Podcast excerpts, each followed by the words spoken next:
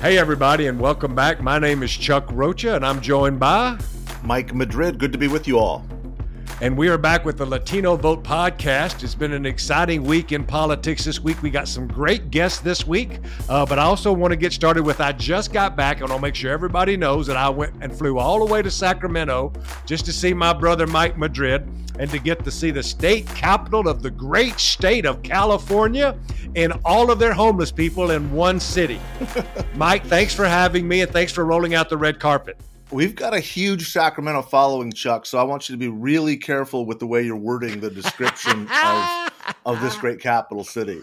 Ooh, I rolled up into there and I was like, what the hell is this? California. I was expecting beaches and mountains and redwoods and all of the things that go with it. Mike quickly explained that that's San Francisco and Los Angeles and not Sacramento yeah, as we say, the best part of Sacramento is that it's an hour away from all the cool spots in California. So it's geographically located well, but not a whole lot of redeeming qualities. We are, of course, a capital city, but you know, California's got issues. California's struggling a little bit, and I know we talk about that. Um, and and hopefully, we'll get some of that remedied a bit and get back to this luster of the Golden State and get back to that. Well, look, for and I and I was a little critical of the state, and I love to give Mike a hard time, but I will say for the all the things that I wasn't impressed about Sacramento, I will say thank you to Mike Madrid that I found and had some great food in Sacramento. Me and Ebony were there for her cousin's wedding.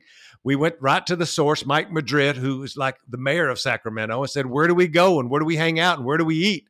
We had good Mexican food.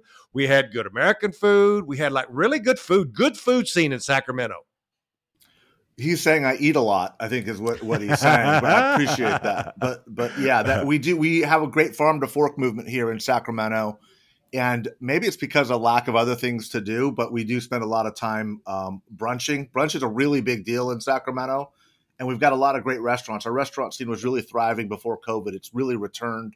In a, in a big way, I'm, I'm glad to see it. Um, the city is is coming back, like so much of the rest of the country and the world, and um, it was great to see you. It was great to see you. Great to have you. Great to host you and, and walk you around town a little bit. And um, I'm glad you came out.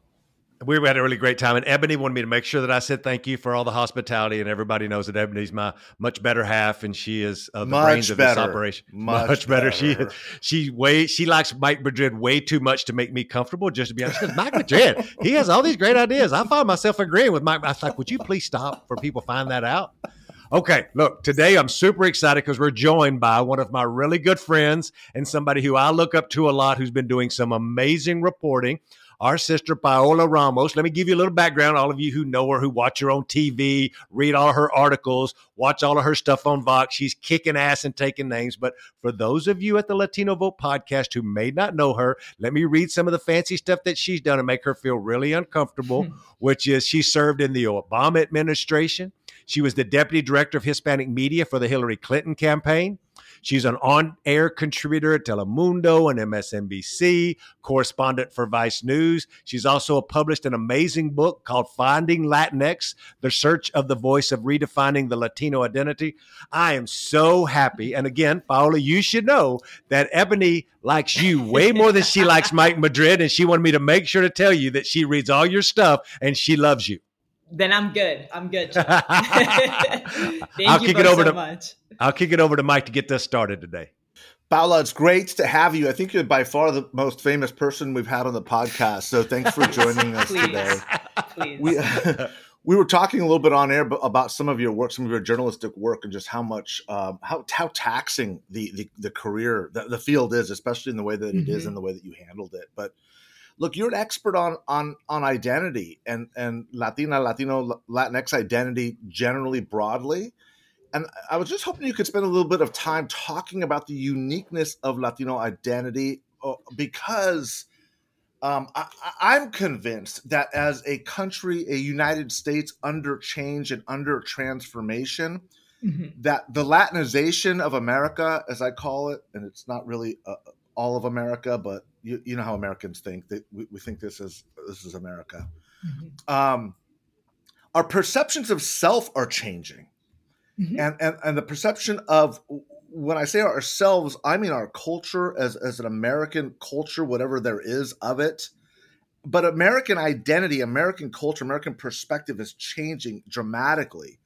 And I and most I would say of it, a lot of it has to do with the changing um, Latinization of who we are becoming. And I wanted you to maybe explore a little bit for our audience what that means and what that clash potentially means. I know it's a it's a big question, but if you don't mind spending a little time just talking about kind of the clash of these two perspectives and what we can expect, uh, you know, really by the end of our lifetimes. This is all happening in real time, and it's probably creating a lot of the tension and stress and pressures that that our society is undergoing. But but where, where are we going? Just share, share a little bit with the audience if you don't mind, Paola. Yeah, I mean, I, I think I think us as a community, specifically among like millennials and Gen Zers, you're seeing us sort of coming out for the first time. No, I, you know, I'll, I'll speak personally. I, I had this moment when I was doing Spanish language television five years ago. I remember I was sitting in, in the Telemundo studios five, maybe seven years ago. And I remember sitting for the very first time in front of a mirror in, in the makeup chair. And when they were doing makeup in Telemundo, they were doing it according to the image of what a Latina on TV was supposed to look like. No, I was supposed to look like a certain way. That, that was where the makeup was going. I was supposed to talk a certain way. I was supposed to love a certain way. And I was supposed to sort of function in a certain way according to the stereotypical image of what a you know, Latina on Telemundo or Univision, and according to the United States view, was supposed to be like. And I remember I sat through that one hour. I remember I went on TV for the very first time years ago, and and and I wasn't myself. And I told myself after that moment, I will never ever do that again. No, so now every time I'm on TV, um, I, I I say that I'm an openly queer. No, I I I talk how I want to, and I talk about the issues that perhaps may be, um, you know, breaking stereotypes on TV. And I say all this because what I'm seeing is that same transformation among many Latino millennials and Gen Zers. No, for the first time, many people leaning into identity, leaning into queerness, leaning into what it means to be Afro Latinos, Indigenous Latinos, Trans Latinos, leaning into this idea that like not everyone speaks Spanish. No, we can speak Spanish, and so that's all happening, and and and I've seen that happening for the last five years. And then on the other side you know suddenly a lot of my reporting has then taken me to to the other extreme of that which is also then what i believe and i know chuck hates this but this this sudden rightward shift that i'm that i'm also starting to see right among many of my counterparts where they also suddenly feel okay saying that this whole time they actually were more republican more conservative more different than they wanted to to ever admit so that's sort of this where I see us in this moment. These two stories that are happening parallel at the same time that are very much in tension and all trying to to answer this question that is on the three of our minds which is who are we as voters no and i think that answer is not too clear and that's the beauty of, of this moment let me ask just one follow up. This is fascinating to me. This is you know kind of a space I, I, my headspace is in a lot, and so I'm, I'm I'm I'm honored and privileged to kind of be having this conversation with you, especially especially as as younger generations. Um, is it is it a cultural moment that allows for that courage and for that freedom? Are we kind of as as as mestizo people? Um, does that give us a a a a, a firmer ground to say? I'm okay with who I am and where I'm at, and and maybe I'm I'm different, and my different is what makes me me and better and unique. Eh, what's that? Is it a generational thing more than a cultural thing? I think it is generational, right? I think I, I, I think we all we can look at our grandparents. Um, you know, I, I mean, I grew up with so much privilege, but I, but I, I can look around me and for the older generations you sort of had to assimilate you know you sort of had to conform to the norms because that that's what it meant to survive. You know to survive meant to put your head down speak in english if you can and and conform to the norms. You know that's that's that was surviving. I think the younger generations we learned that we we took those rights that our parents fought for so hard and our grandparents fought for so hard. And now we have this ability to lean into differences in a way that I think the older generations didn't. And the numbers are there for us. No, I think it, it, what's incredible is you look at the numbers and actually, you know, going back to the LGBTQ community within us, Latino millennials are the most likely generation to identify as LGBTQ than any other gen- millennial generation, more so than white folks, more so than more so than than than black folks, right? So there is a transformation happening You look on TV, who's the number one artist right now? It's Bad Bunny. What's Bad Bunny doing? He's completely challenging gender norms and gender identity and what it means to be a Latino Latinx artist on TV. Again, that is the the the transformation of a culture that for far too long has abided by a story that was half right, but not entirely. Tell me about that conflict between the norms uh, of of of kind of 250 years of, of America's structure and system, and and how does this all play out over the next couple of decades? Right? I mean, I mean I'm, I'm guessing it's kind of a generational transformation. I think it's fascinating that you're you're telling me, um, and I'm learning something here about the percentage of uh, people who identify as LGBTQ uh, that are Latino uh, leading as the fastest growing part of the population. That's leading, that's changing. We probably don't see enough of that in media to represent um, that change that is occurring. Although Bad Bunny is pretty influential, right, and pushing pushing boundaries there. But w- what is the tension like? Because it's not just a demographic transformation we're witnessing it's not just a a a a, a clash of of two systems it's truly a cultural transformation and that's got to be scaring a lot of people right oh, well i'll tell you this look I, the for me the best example was a couple weeks ago i was in south texas and i was standing in front of congresswoman mayra flores another millennial that's just a couple years older than me and you know, she won that special election based on those three principles, right? God, family, and country. And here I was standing in front of her. And when I asked her basic questions, do you believe in same sex marriage? The answer was no. No. Do you believe that someone like me has the same right as someone like you to get married or to, to find love? The answer was no.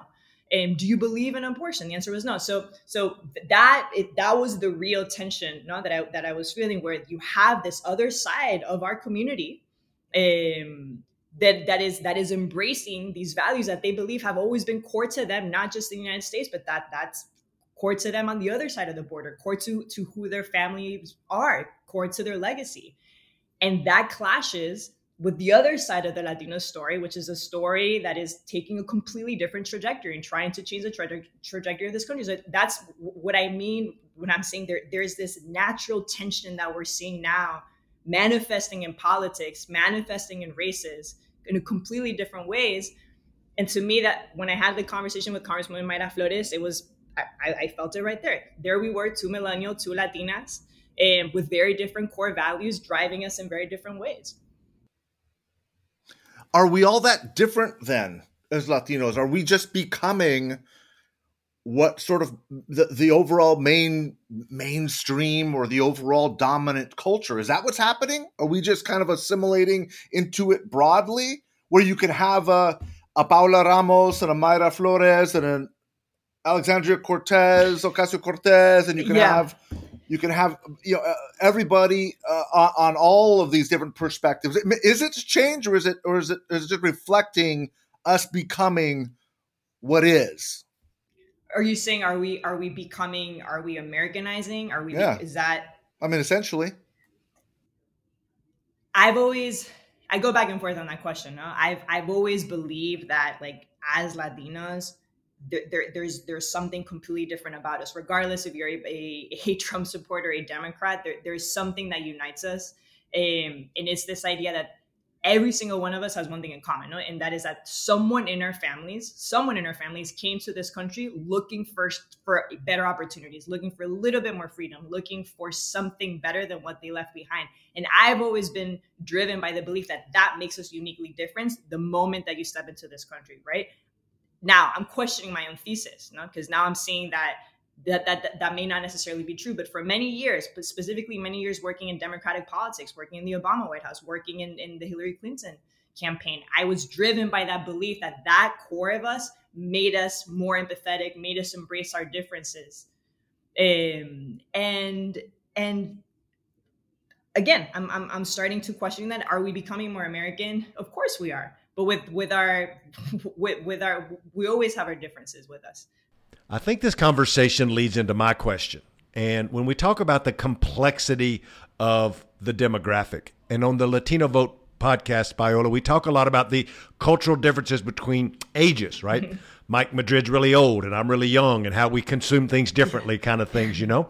But also, Mike hates it because I'm actually older than Mike. But uh, the point I want to make is the point you're making, which is now let's look at that through an electoral lens and the way that we supposedly reach out to these Latino voters. We know it's not a Latino vote, but there's a group of people that identify as Hispanic, Latino, Latinx, whatever they identify as, who are voters. And to your point, more of them are becoming voters. But what we see is a lackluster job done by, I would admit, both parties to reach this demographic. We still consider the voters older Spanish speaking Mexicans, and they're just watching Univision and Telemundo, which a lot of them are. I had a focus group, um, was it two weeks ago in Wisconsin with just Latino voters. When we asked them, uh, all, all, of them were under 50. There was no over 50. When we said, How many of you get your, your news from network TV? Zero. None of them get any of their information when they're making their determination about the elections from network news. It's social media, it's YouTube, it's their it's their you know their peers around them. So as I talk about that, do you see a disconnect as you travel around the way that younger Latinos, Latinas look at the elections differently, obviously. But my question is, do you think it's because of where they're getting information from? Do you see that as a bedrock of why there's a big difference? Is there more?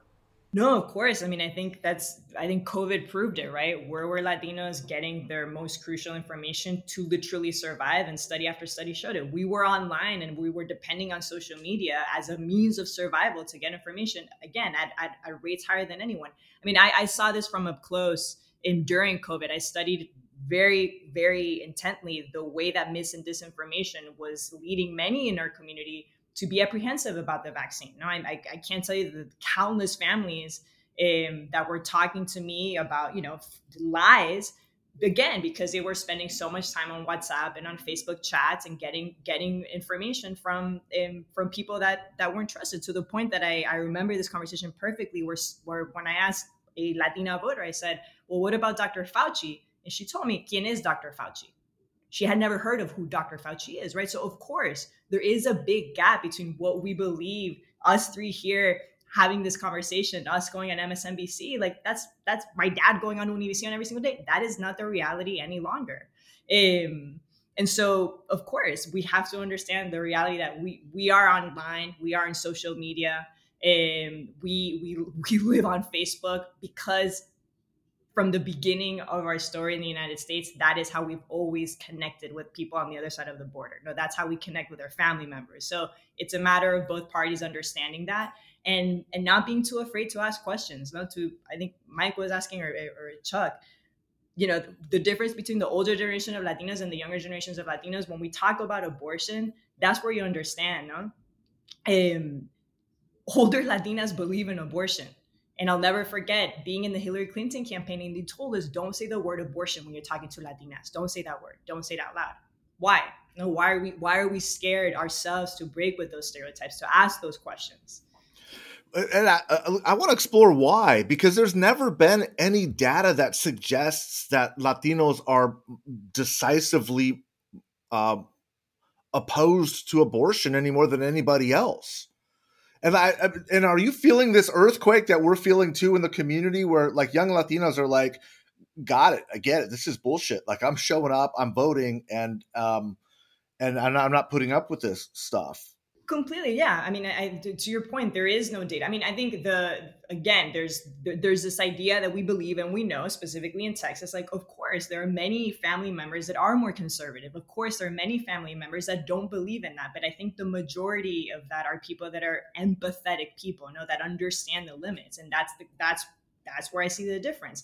I think a little bit over 50% of latinos believe that abortion should be legal no, the highest rates of abortions in this country come from Black people and Latinos, according to the CDC, right? So whether it's a taboo or not, Latinos, Latinx folks are having abortions. No, they're the most um, affected in this conversation, and so what we're seeing in the elections is, is exactly that. It's energizing people because the moment that you actually show the threat in real time as it's happening, people will will will act.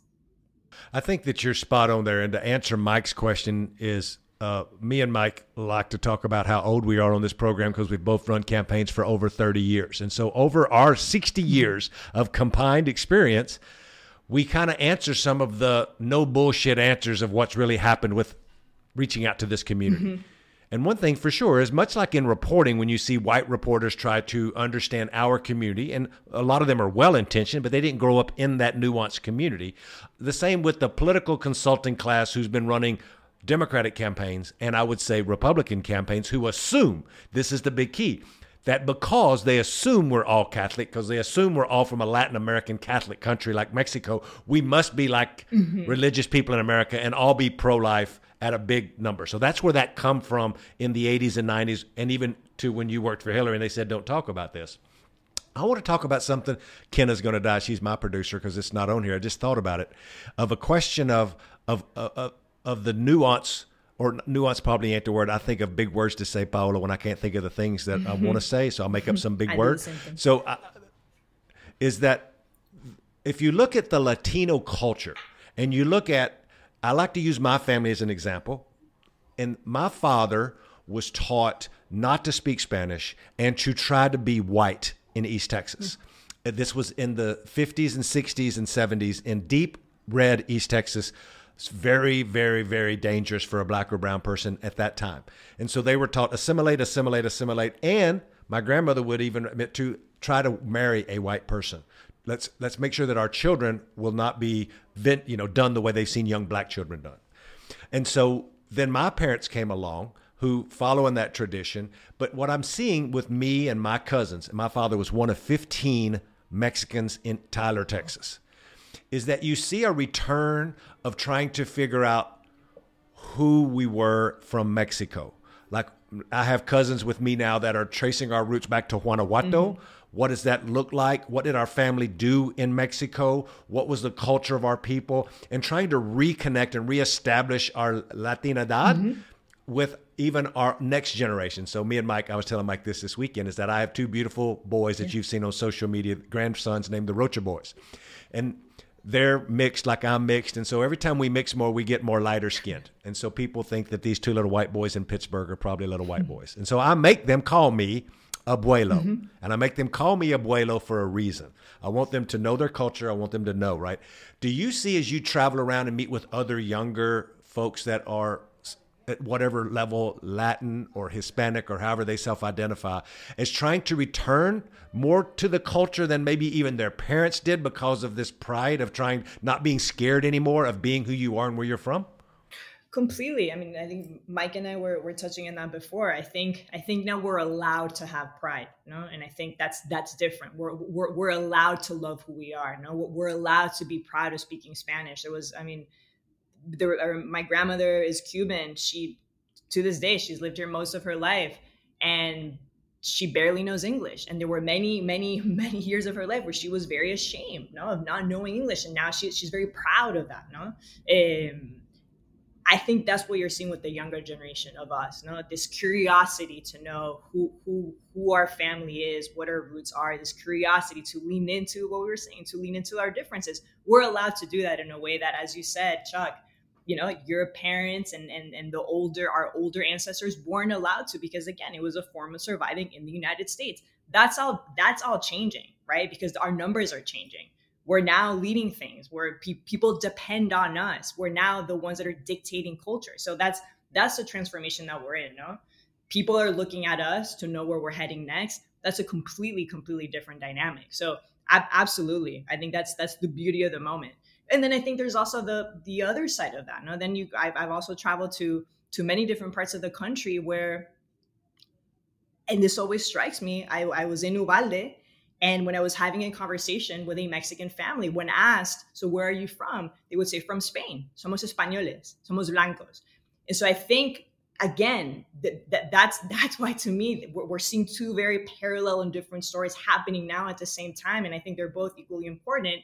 While one of us is leaning into these differences, some people are still thriving to assimilate. And I think that's part of the Trump effect I can't tell you the amount of families that and, and people that have had this conversation with are like, no, no, no, we are white, we are Spanish. No, we're not Mexican, we're not Hispanic, and that's also happening. Uh, yeah, you're you're hitting on so many um, points here. Again, I could I could go down a rabbit hole on each one of these, like for an hour in each direction. Um, and and and I, I think to me, what just jumped out the most is it is that our changing numbers, which is pressing the case to have the Latino community become a cultural driver that is dictating culture. That's what that's really what is unique at the moment right? For American history, um, white America has never been challenged in that way, right? Race relations have always been black mm-hmm. and white, but the black percentage of the population has always sat around 12, 15%. It's never grown beyond that. It's never threatened white America numerically. This is foundationally mm-hmm. different. This is like Joe's hardware store in Omaha or Des Moines is now becoming a taqueria or you know uh, right. a, a, dress shop for quinceanera dresses or you know it's it's it's it's it's it's it's there. It's real. It's not something Completely. abstract. But like you said we are also in large part because of social media driving culture. And so i guess my I, I don't really know exactly what i'm asking which is why i know i'm learning so much. It's it's um where does this go? What does this mean? What does america look like in 20 years? Is it a better place? Is it a worse place for openness? Or is it the same place, just with a little Latino flair? No, I think I think it's a I think it's a different place. I mean, I'm thinking again. I I grew up in I spent a lot of time in Florida around a Cuban population that looked like me, and now I look at Florida, I look at Orlando, and I look at um Alejandro Maxwell Frost. No, he here here you have a Afro Cuban Gen Zer with a progressive platform, completely challenging my notion my entire life of what the Cuban American vote in Florida was. And so when I think of someone like him stepping into the halls of Congress, joining someone like Alexandria Ocasio Cortez, joining someone like Mayra Flores. Again, these are all very different voices that are completely challenging us. Like that to me is the future. Know, you, you can you can like or dislike someone like Mayra Flores she has a story too. You know, she is representing a movement. You can dislike or not Alexandria Ocasio Cortez, but these are these are young Latinas, Gen Zers and millennials that are completely and will continue to transform who we are.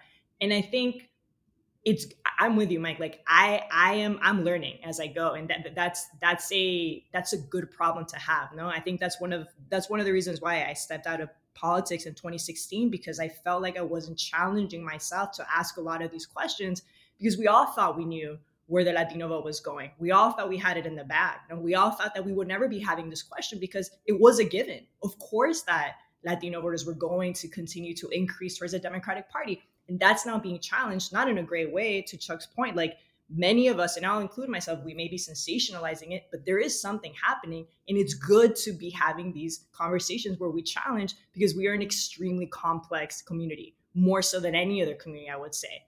And these answers aren't clear. So all this to say i'm with you. Yeah. And that's hopeful right? That complexity that nuance that that that between black and and white is a whole lot of different shades of brown right? And that complexity i think is for yeah. me it's hopeful for american democracy and the american experiment. I think it will be forever altered which i think is a good thing because there's been a lot of things that have needed to be altered about it but we were just stuck yeah. in this unfortunate understandable because of our original sin of slavery this this stuck between this discussion mm-hmm. between black and white and then suddenly this latino demographic uh, uh, ranging the spectrum of, of beliefs and and shades and color and and culture and nationalities mm-hmm. comes in it's like don't even try to figure this out because it's so complex it's so nuanced that the only way to, to understand it is to move forward um, do, mm-hmm. do you guys? do either of you guys know uh, Malcolm Frost? Yeah, I talked to him yesterday. I can't wait to meet him. No. I, does he understand like the, the, the the significance of what Paola said, which is just challenging this Cuban narrative, which is so deeply ingrained in American political culture? I mean, he's 25 yeah, he's he's a fascinating individual, and we my firm was lucky to work for the Congressional Hispanic Caucus's leadership PAC. It's called BOLD PAC. So what you have here is you have Latino and Latina Congress people who created a super PAC or a PAC called BOLD PAC, and guess what they did? And this is what more political arms should be doing is they went into a multi-candidate primary in their own party. This is key. Mm. And said, "This is good. We can fight, but we as brown congresspeople are going to put money behind a young black man who identifies as Latino." And we're going to try to help him get mm. elected so he can join our caucus, which is the Hispanic Congressional Caucus, and spent Mike, it's not insignificant. They didn't go to spend twenty thousand dollars. They spent like three hundred grand in a primary, in and I was running bilingual Paola uh, digital ads because I was trying to figure out how to get to those young people so that they could identify with with him. And so they had another consultant doing the mail. We were brought in to do the digital, but having these conversations with younger. Uh, brown kids. I like to call them brown kids because they're under they're younger than my child, but they're also so many shades of white or brown multicultural, multi-ethnic, mm-hmm. all of these things. And we we showed up in their YouTube channels, their social media channels, saying Alejandro Frost is one of us. And what would it be like, Obama? Imagine the audacity to elect one of us to Congress at 26, right? So I think he gets it. I don't think he probably understands the way we all look at him as as like of what real hope could be for a real change in American politics. Mm-hmm. But having a conversation with him yesterday when literally we couldn't talk because I was on the IE side. I said, "Look, brother," I said, "I know where all the bodies are buried. I'm the old white-haired Mexican in D.C. Whatever you need, you pick up the phone, you call me because I wish a thousand times over." Me and Mike talk about this all the time, Paola, that somebody would have called me and said, Chuck, I got your back. What can I do? Don't worry, you're going to fuck up, mess up, and I'll have your back. And I just wanted Maxwell to know, look, I'm with you. Yeah. And whatever you need, if you need a place to stay, if you need to know a, a restaurant to go eat at, or if you need to bounce some policy ideas, whatever it is, you don't have to pay me. I got you. The whole community got you. I think my quote from my conversation with him yesterday is like, there's four brown progressives in DC, and you, and I'm one of them. So like there was a small community of us, brother, mm-hmm. when you get here, but there's you're going to give so much hope for others to join us now, right? So I think that's where he's starting to understand the gravity. And let me ask my question now that I want to ask of you, Paola, is that in a lot of these elections, that we talk about. Me and Mike talk about the influence that the Latino voters will have in like four or five Senate states and, and 10 to 15 congressional seats, all that have substantial uh, Latino population. Um, younger Latinos are left out of the focus groups and the polling. And folks always step to me and Mike and are like, how do you engage a younger Latino voter? Is it worth cost per acquisition to have this conversation with somebody who theoretically mm-hmm. is not going to vote because historically they have not voted? Now, me and Mike Madrid will say, well, because you, first right. of all, have never asked them to. You should at least try to ask them before you say they're not going to. But when you're out and about, not only with exactly. your peers, but as you travel the country from Texas to Florida, do you see a set of issues that both parties are missing when it comes to outreach, more than just the mechanics of you should run more TikTok ads? But do you see things that aren't being discussed at a national level that the younger demographic are having conversations about now that you would advise me and Mike that we should be telling our campaigns? I mean, Chuck, I think, and I'm not, I'm not just saying it, this because I'm in your podcast. Like, I think you've always understood. Like, you, you, you've got it. No, and I think the question starts with with inviting them to the table No, having some hope that just because other people believe that they're not going to vote like that's not true just ask them no i think for so long you looked at someone like like maxwell and he wouldn't even had been asked to vote because you wouldn't we wouldn't know is he a black man or is he a young latino and, and that that conversation I've had many times in South Florida exactly. where people never knocked on someone's door, specifically the large Afro Latino population that's here in New York and there in Florida, because we didn't know what to ask. What you don't know what to make of someone that's black and Latino. So just this, you know, asking people to come to the table um, is is the step. And we know the conversations that young millennials and Gen Zers are having it because they're having it, no, because they've understood something that that other people have not, which is we don't need anyone else for us to start these conversations. The conversations are happening on TikTok, you know,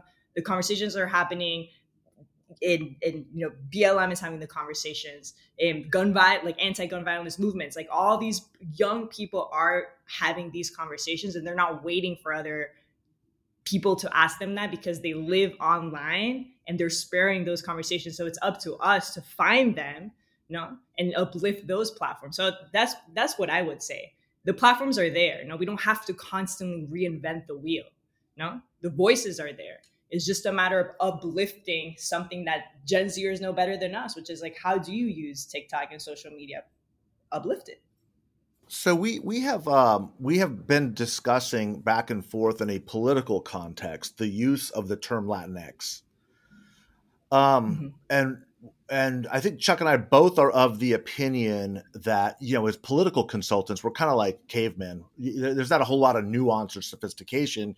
You just kind of talk to people with where they're at, and we're not here to kind of understand social nuances. We don't have time for that. We got 60 days to win this election. And so that I think has been the extent of this discussion. But you literally wrote the book.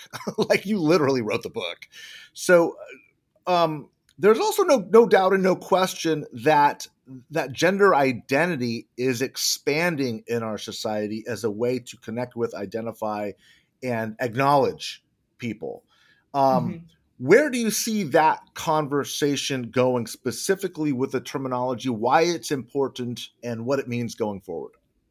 Yeah, I mean, I think it's it is um it's been fascinating to see how it's become such a controversial word you know and that to me is the interesting part of this conversation specifically coming from you know republican men latino republican men people like giancarlo sopo um, who are so obsessed with this term.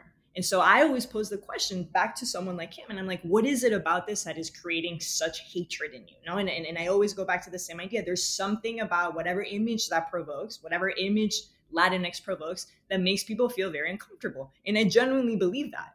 And so again, when I use the word Latinx, it's not, I don't, I don't mean, I don't want to impose it on anyone. It is nothing but a more diverse and welcoming way to simply acknowledge the diversity of who the over 60 million Latinos are. No, and I'm not just talking about queer and trans Latinos, I'm also talking about let's force us to think of black Latinos in this conversation. Let's force us to think of trans folks, indigenous folks, white folks, and black folks all within this term. That that is why I sort of was pushing for this conversation because Latinx, that X that is, you know, scary for some, um, just forces people to to think again beyond beyond the stereotypes that are ingrained in our ingrained in our in our brains.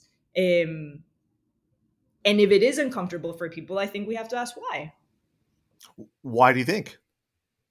Because I, I, think there is look I've, I've heard so many pushbacks and i think they're they're all reasonable no? One of them is it's an americanized word. The the, the word latinx is not americanized. It actually it, it actually the x very much started giving root to the indigenous culture. No, um, the right loves to say that it is a form of wokeness. No, um, that those are usually the the two main the two main pushbacks. You know, that you're politicizing a community and that you're butchering the Spanish language. So I'm I'm all for that conversation, but if, if you really break it down to someone, as I've done to my old my own grandparents who are over 80 years old, and I'm like, look, here's what it means. No, when you, when you, when when I when I tell you this is what Latinx means, it's just a way for you to be more welcoming, perhaps because there's someone in the room that may not identify with the word Hispanic, simply because you're taking away the indigenous roots of the language. Maybe Latino or Latina, it's a gendered word. Maybe it's also not f- making someone feel comfortable. Here's why Latinx may be important.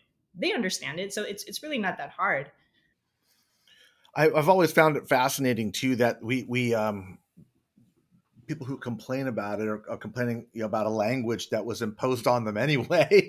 this is this is a this is yeah. a, a, European language, uh, for goodness sake. So, yeah, I mean, completely. I, and I think language evolves. I think to yeah, me, like, yeah. we're language is supposed to evolve. Language is supposed to reflect movements. Language is supposed the same way that like BLM at some point, you know, was was frowned upon. No, so language reflects what's happening out there. And, and and again like it's it's it's good to break out of out of the box.